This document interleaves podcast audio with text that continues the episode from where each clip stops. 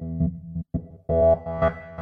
You're listening to WIN, Workers Independent News, a production of Diversified Media Enterprises. For WIN, I'm Joanne Powers. The state of Washington is suing the country's second largest private prison corporation for paying thousands of incarcerated workers only $1 per day, or, in some cases, paying them only in snacks, candy, or extra chicken. The workers are non criminal detainees at an Immigrations and Customs Enforcement Detention Center in Tacoma, run by the multi billion dollar GEO Group. Assistant Attorney General LaRonda Baker is one of those leading the case. GEO relies almost exclusively on detainee labor to perform all of the necessary functions to keep the facility operating and functional. And GEO doesn't pay them the minimum wage, but pays them instead a dollar a day or snacks or extra chicken for the work. And we believe that violates our state's minimum wage laws. And we also believe that GEO Group Incorporated has become unjustly enriched by not paying the state minimum wage for a private detention facility that is run for profit. Detainees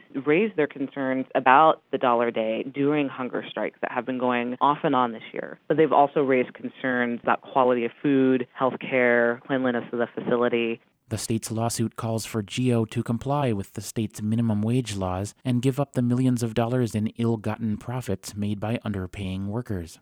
We are seeking it to put into a fund that would help people who are in the future detained in that facility and to help workers who didn't have job opportunities because of GEO's practices.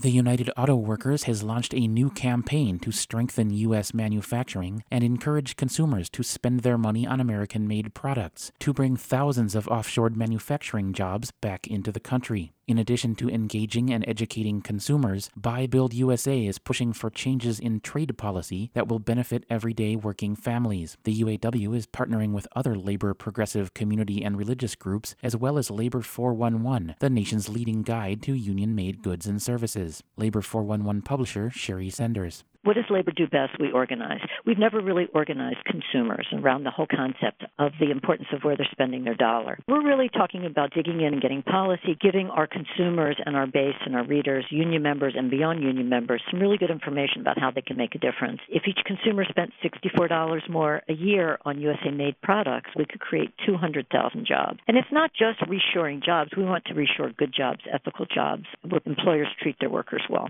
62% of Americans say they're willing to pay more for American made goods.